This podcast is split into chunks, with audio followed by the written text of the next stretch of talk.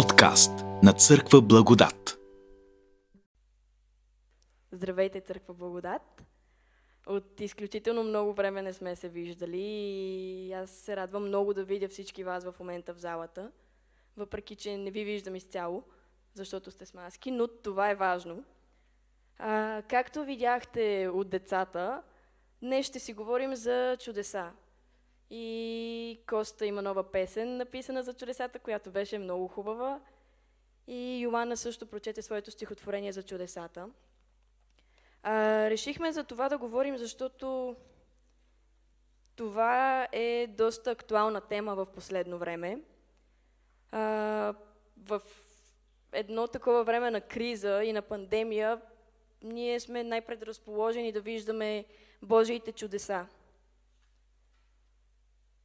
В едно чудо винаги има две страни. Едната страна е Божията намеса, а другата страна е човешката нагласа към чудото. Има чудеса, които Бог прави, Исус прави спрямо вярата на хората. Има чудеса, които не зависят от вярата на хората. Исус просто отива, излекува човека, помага и продължава по пътя си. Има и чудеса обаче, в които нашата вяра израства, защото тя се сблъсква с предизвикателства. Днес ще разгледаме една история, в която случай е точно такъв. Става въпрос за вяра, която израства. Историята се намира в Марк 5 глава, от 21 до 43 стих. Ще я прочета. Когато Исус пак премина с лодката на отсрещната страна, при него се събра голямо множество. И той беше край езерото. И дойде един от началниците на синагогата, на име Яир, и като го видя, падна пред нозете му. И много му се молеше, като казваше: „Малката ми дъщеря е на умиране. Моля ти се да дойдеш и да положиш ръце на нея, за да оздравее и за да живее.“ И той отиде с него, и едно голямо множество вървеше след него, и хората го притискаха. И една жена, която беше имала кръвотечение 12 години, и беше страдала много от мнозина лекари и беше похарчила за лечение целия си имот, без да види някаква полза, а напротив, беше станало по-зле. Като чу отзивите за Исус, промъкна се сред навалицата отзад и се допря до дрехата му, защото си казваше: „Ако само се допра до дрехата му, ще оздравея.“ И веднага кръвотечението й престана и тя усети в тялото си, че се изцели от болестта. И веднага Исус, като усети в себе си, че от него излезе сила, обърна се към множеството и попита: „Кой се допря до дрехата ми?“ Учениците му отговориха: „Ти виждаш, че народът те притиска, а казваш: „Кой се допря до мене?“ Но той се оглеждаше, за да види тази, която го беше направила. А жената, оплашена и разтреперена, като знаеше станалото с нея, дойде и падна пред него и му каза цялата истина. А той каза: „Дъще, твоята вяра те изцели. Иди си с мир и бъди здрава от болестта си.“ Докато той още говореше, дойдоха от къщата на началника на синагогата и казаха: „Дъщеря ти умря, защо още затрудняваш учителя?“ А Исус, като дочу това, което си говореха, каза на началника на синагогата: „Не бой се, само вярвай.“ И не позволи на никого да го придружи, освен на Петър, Яков и Яковевия брат Йоан. И като дойдоха до къщата на началника на синагогата, той видя вълнение и мнозина, които плачеха и нареждаха на висок глас. След като Исус влезе, им каза: „Защо така се вълнувате и плачете? Детето не е умряло, а спи.“ А те му се присмиваха. Но той, като изкара навън всички, взе бащата и майката на детето и онези, които бяха с него, и влезе там, където беше детето. И като хвана детето за ръка, му каза: „Талита куми“, което означава: „Момиче, на тебе казвам, стани.“ И момичето веднага стана и започна да ходи, защото беше на 12 години. В същия миг те се смаяха твърде много.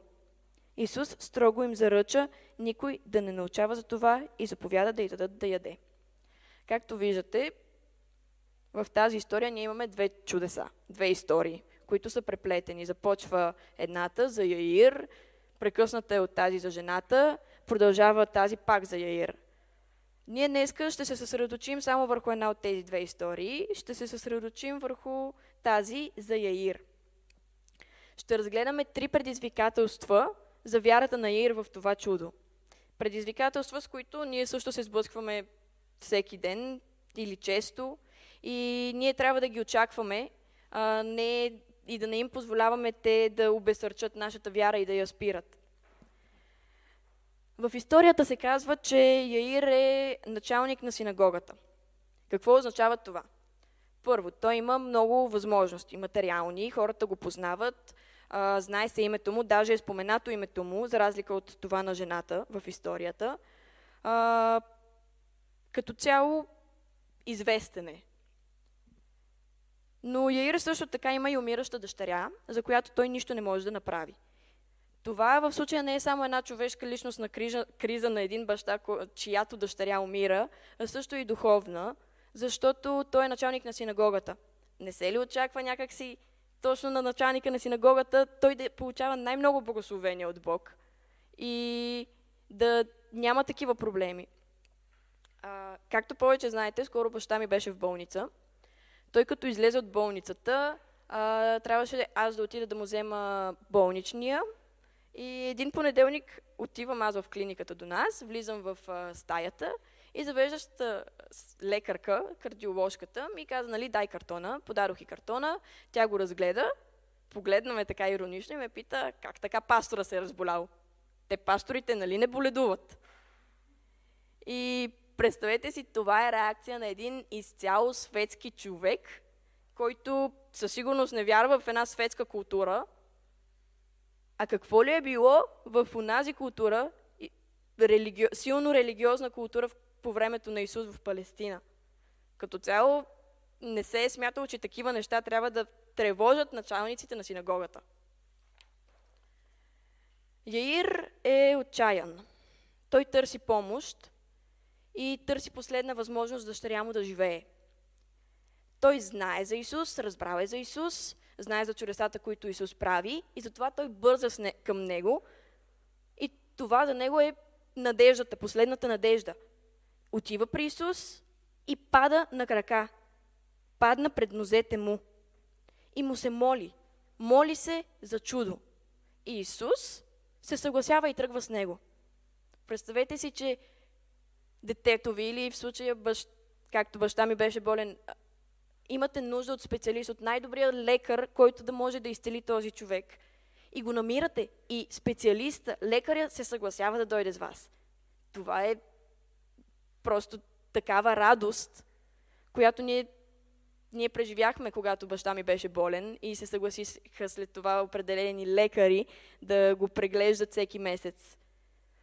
Това за само по себе си е едно чудо за Яир. Исус тръгва с него. Тук обаче идва и първото предизвикателство пред вярата на Яир. В текста се казва, че тълпата е била много и се е притискала в Исус. Яир бърза, а света е срещу него и се опитва да го забави. Хората притискат Исус, сигурно го молят за чудеса, за изцеление или просто искат да си поговорят с него. Исус все пак е бил знаменитост по това време. Всички са искали да го познават, да чуят нещо, да разкаже някоя притча. Искат просто да се докоснат до Исус и да бъдат с Него. Все пак, както казах, той е бил знаменитост. Забавят Исус, а Яир няма право да се бави. Дъщеря му ще умре. Знае, че всеки момент може да бъде фатален. И интересното е, че не само хората бавят Исус, а точно когато Яир трябва да бърза най-много, точно когато е получил и подкрепата от Исус, самия Исус се спира и започва да търси някой с очи. Обръща се към хората и пита, кой се допря до дрехата ми?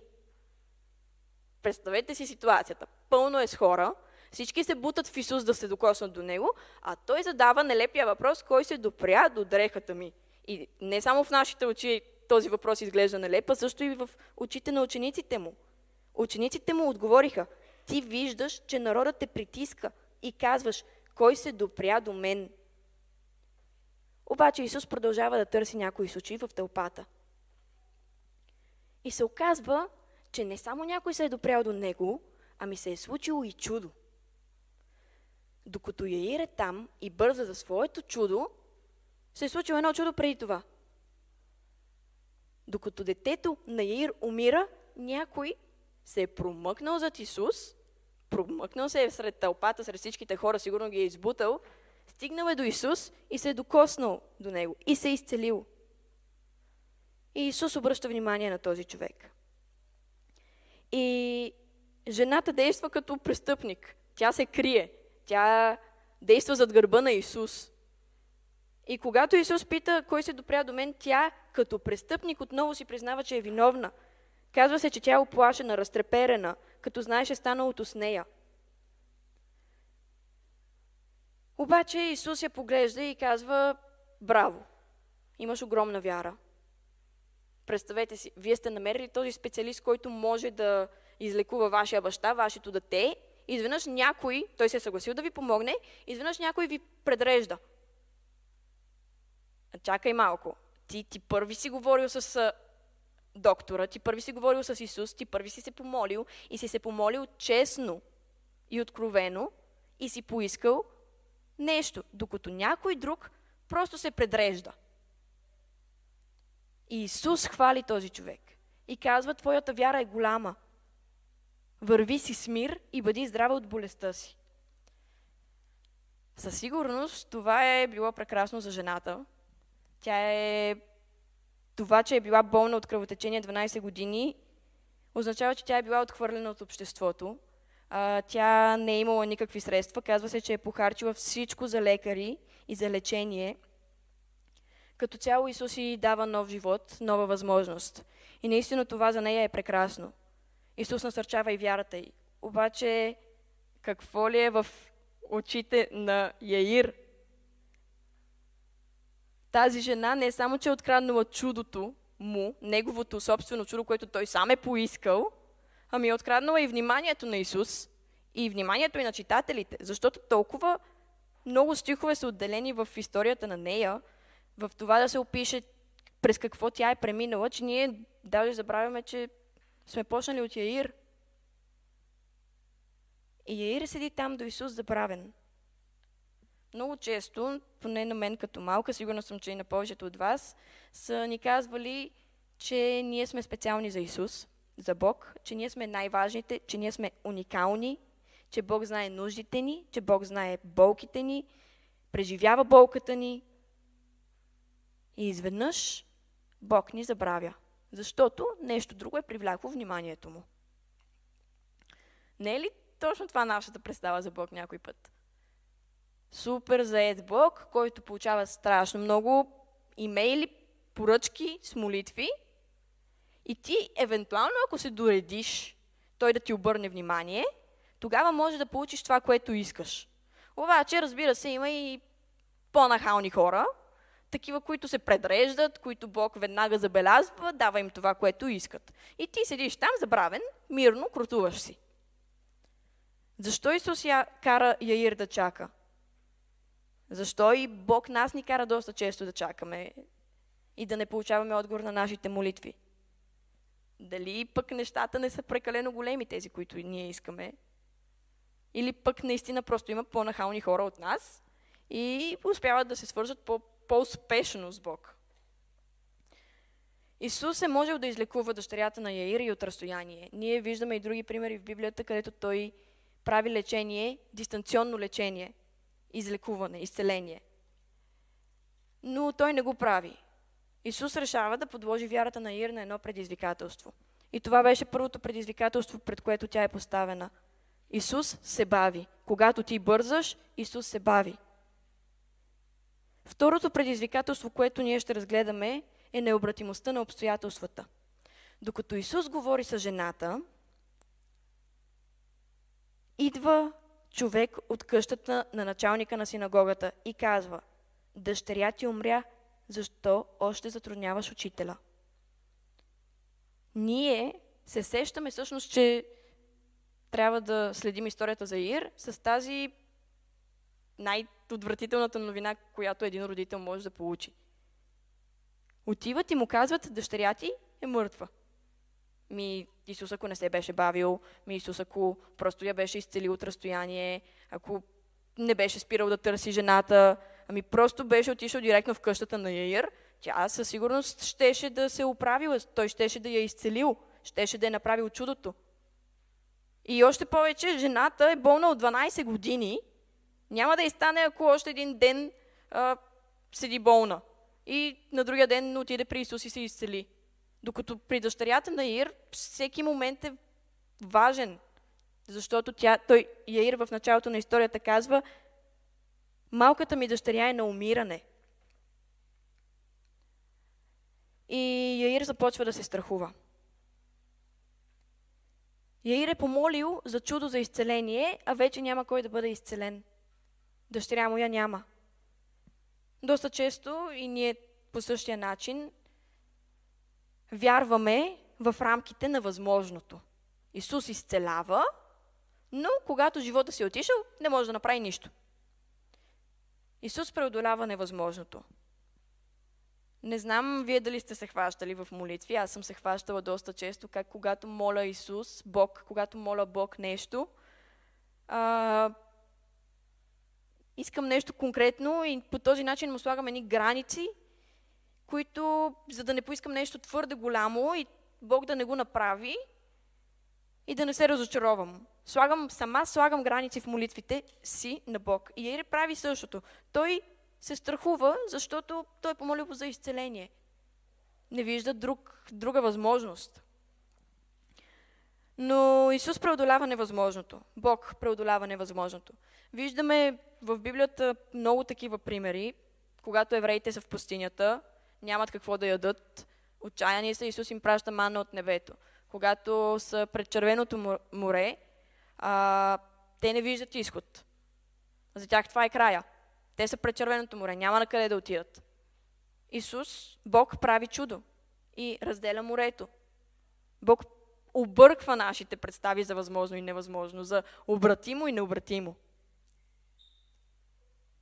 В 36 стих се казва: а Исус, като дочу това, което си говореха, каза на началника на синагогата: не бой се, само вярвай.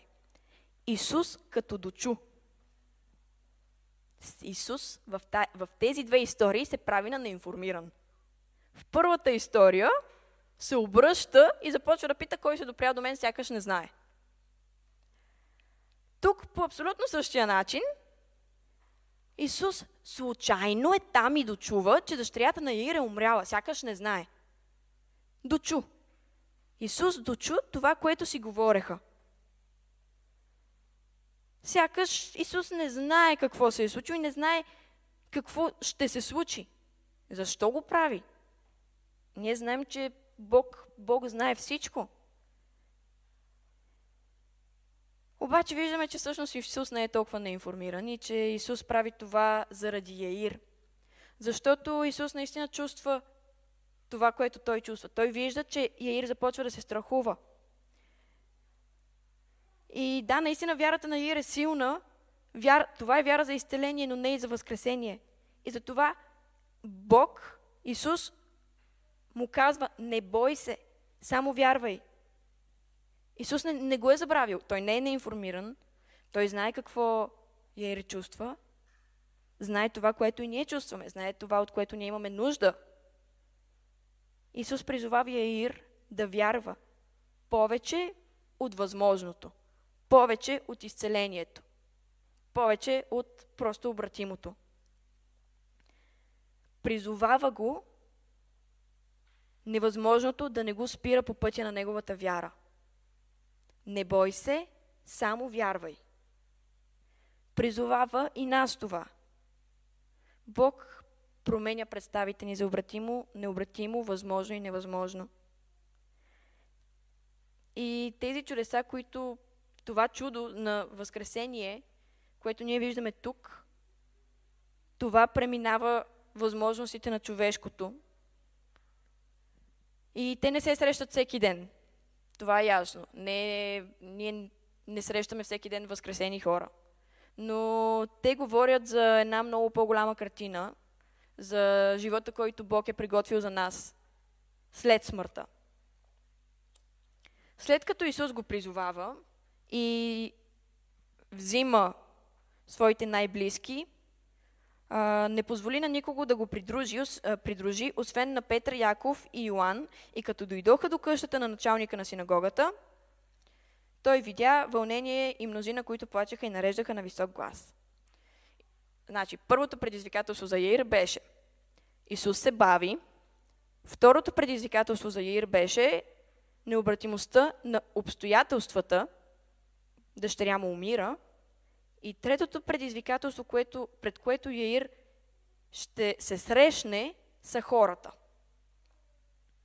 Точно когато Исус го е призовал да вярва и тръгва с него, отиват в къщата на Яир. Както казахме, Яир е началник на синагогата. Това означава, че той е бил доста влиятелен в обществото, което означава, че на самото погребение ще дойдат много хора, включително и от други градове. Церемонията ще бъде по-специална, ще си бъде събитие. И когато влизат в дома, Яир се среща с тези хора и посреща всъщност едни скърбящи и страдащи хора. Това са неговите близки. Яир живее с тях, вижда ги, познава ги. Скръбта на другите хора със сигурност е голям удар за вярата на Яир. Исус му е казал да не се бои, да вярва. Ама как да вярва, като вижда скръбта? Как да вярва, като вижда реалността? Когато чува плача на жена си, жалните викове на хората, представете си, че вие сте на негово място. Като цяло, близките хора чисто емоционално ни влияят страшно много, независимо колко е голяма нашата вяра. Страданието на близките, скръбта на близките кара и ние да страдаме и да скърбим. Но на Яир не му е даден лукса да страда. Той е да се отдаде на скръбта, той е с Исус. И точно преди 2 стиха е призван да вярва. Той няма право да скърби. Той е с Исус. Няма място за скръб и за траур. И Исус вижда скръбта на хората и казва, след като Исус влезе, им каза, защо така се вълнувате и плачете? Сякаш това хората да плачат и да скърбят, когато някой е умрял, е нещо неадекватно. Като цяло Исус в двете чудеса се изявява много странно. Първо не е информиран, после им казва, какво като е умряла, защо скърбите? И това изглежда страшно неадекватно, със сигурност в очите на хората. И още по-неадекватното за хората е, че той казва, детето не е умряло, а спи. Хората му се подиграват на това изказване. В 40 стих се казва, а те му се присмиваха.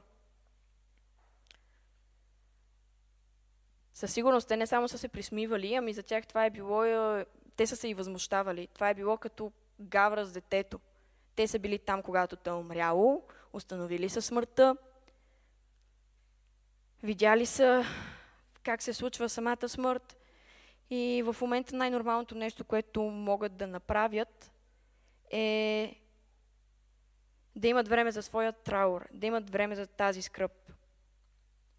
И това със сигурност влияе също страшно много на Яир, защото той вижда как неговите най-близки хора нямат доверие в Исус. Той вижда това недоверие и тяхните подигравки. Но Исус го е призовал да вярва.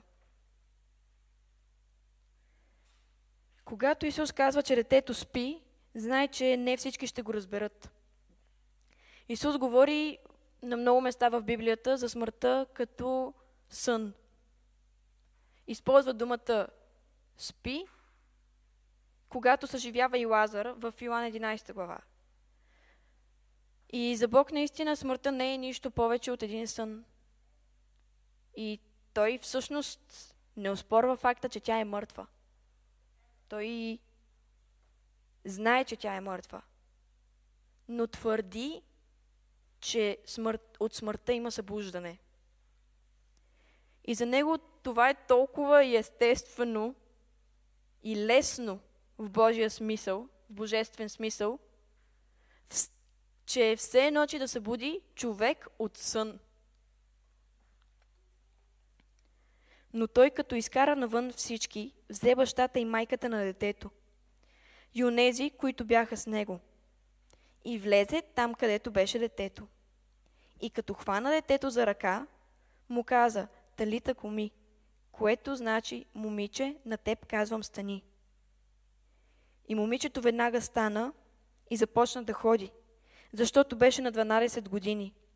И в същия миг те се смаяха твърде много. Исус строго им заръча никой да не научи за това и заповяда да й дадат да яде. Исус спазва обещанието си. Бог спазва обещанието си. Той винаги го спазва. И въпреки това, Той ни предизвиква да вярваме. Предизвиква Яир по 3 начина. И то 3 доста трудни за преодолявания предизвикателства. Първо, той се бави. Второ, случва се необратимото. И трето, хората се поставят срещу вярата. Със сигурност ние сме преживявали поне едно от тези предизвикателства. Със сигурност Бог се е бавил с някой отговор на молитва. И аз мога да дам много скорошен пример. Докато баща ми, точно когато баща ми влезе в болница, майка ми по цял ден търчеше до болницата, до вкъщи, обратно, да носи неща. Аз бях вкъщи, точно ми се проявяваха по-тежките симптоми. И общо взето не можех да излизам. И моя задача беше аз да се моля. По цял ден. Общо взето това съм правила по цял ден. Не влизах в лекции, понеже сме онлайн. Не влизах в лекции, не съм правила нищо друго, освен да се моля. И сякаш Исус наистина, Бог наистина се бавеше с чудото, което аз исках. Аз се молех: "Бог, Боже, направи чудо. Аз искам чудо." И Той се бавеше, защото докато баща ми седеше в същото състояние, критично, през всичките тези дни, аз виждах как другите хора получават това, за което те се молят, как другите хора се изцеляват, и то изцяло. Аз чаках своето чудо. Както знаем, баща ми е днес тук.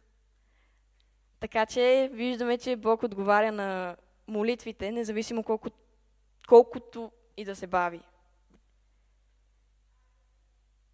Понякога Бог се бави с нашата поръчка и дава чудеса на другите хора. Но Бог иска да имаме търпение. Той иска да му се доверим, дори и да се бави, дори и ние да получим най-тежките необратими новини и според нас е невъзможно да се случи каквото и да е. Исус седи до нас, Бог седи до нас и ни казва: "Не бой се, само вярвай. Само вярвай. И когато не ти остава нищо друго, само вярвай. И когато хората, близките ти, са срещу тази твоя вяра, само вярвай. Не бой се." Днес, младежите, решихме да направим нещо, което да помогне всяка седмица да се усилва нашата вяра. И това е, в края на залата има едно табло, на което можем ние да закачим листчета с благодарности. Със сигурност не е нужно да бъдат такива грандиозни чудеса, малки неща, които Бог прави за нас всеки ден. Но когато ние ги напишем, ние осъзнаваме любовта на Бог. Ние осъзнаваме Неговата грижа. И виждаме, че Той наистина ни призовава да не се боим и само да вярваме с причина. Защото Той ни обича. Така че в края на съботата на богослужението ви призовавам да благодарите за нещо, да напишете нещо на листче и да го закачите на таблото. Ние ще го оставим и за следващите съботи, така че всяка събота може някой да пише нова благодарност. И ако все още Бог не е дал отговор на твоята молитва и се бави, знай, че Той ти казва, не бой се, само вярвай. Дори и нещата да изглеждат необратими. Исус казва, не бой се, само вярвай.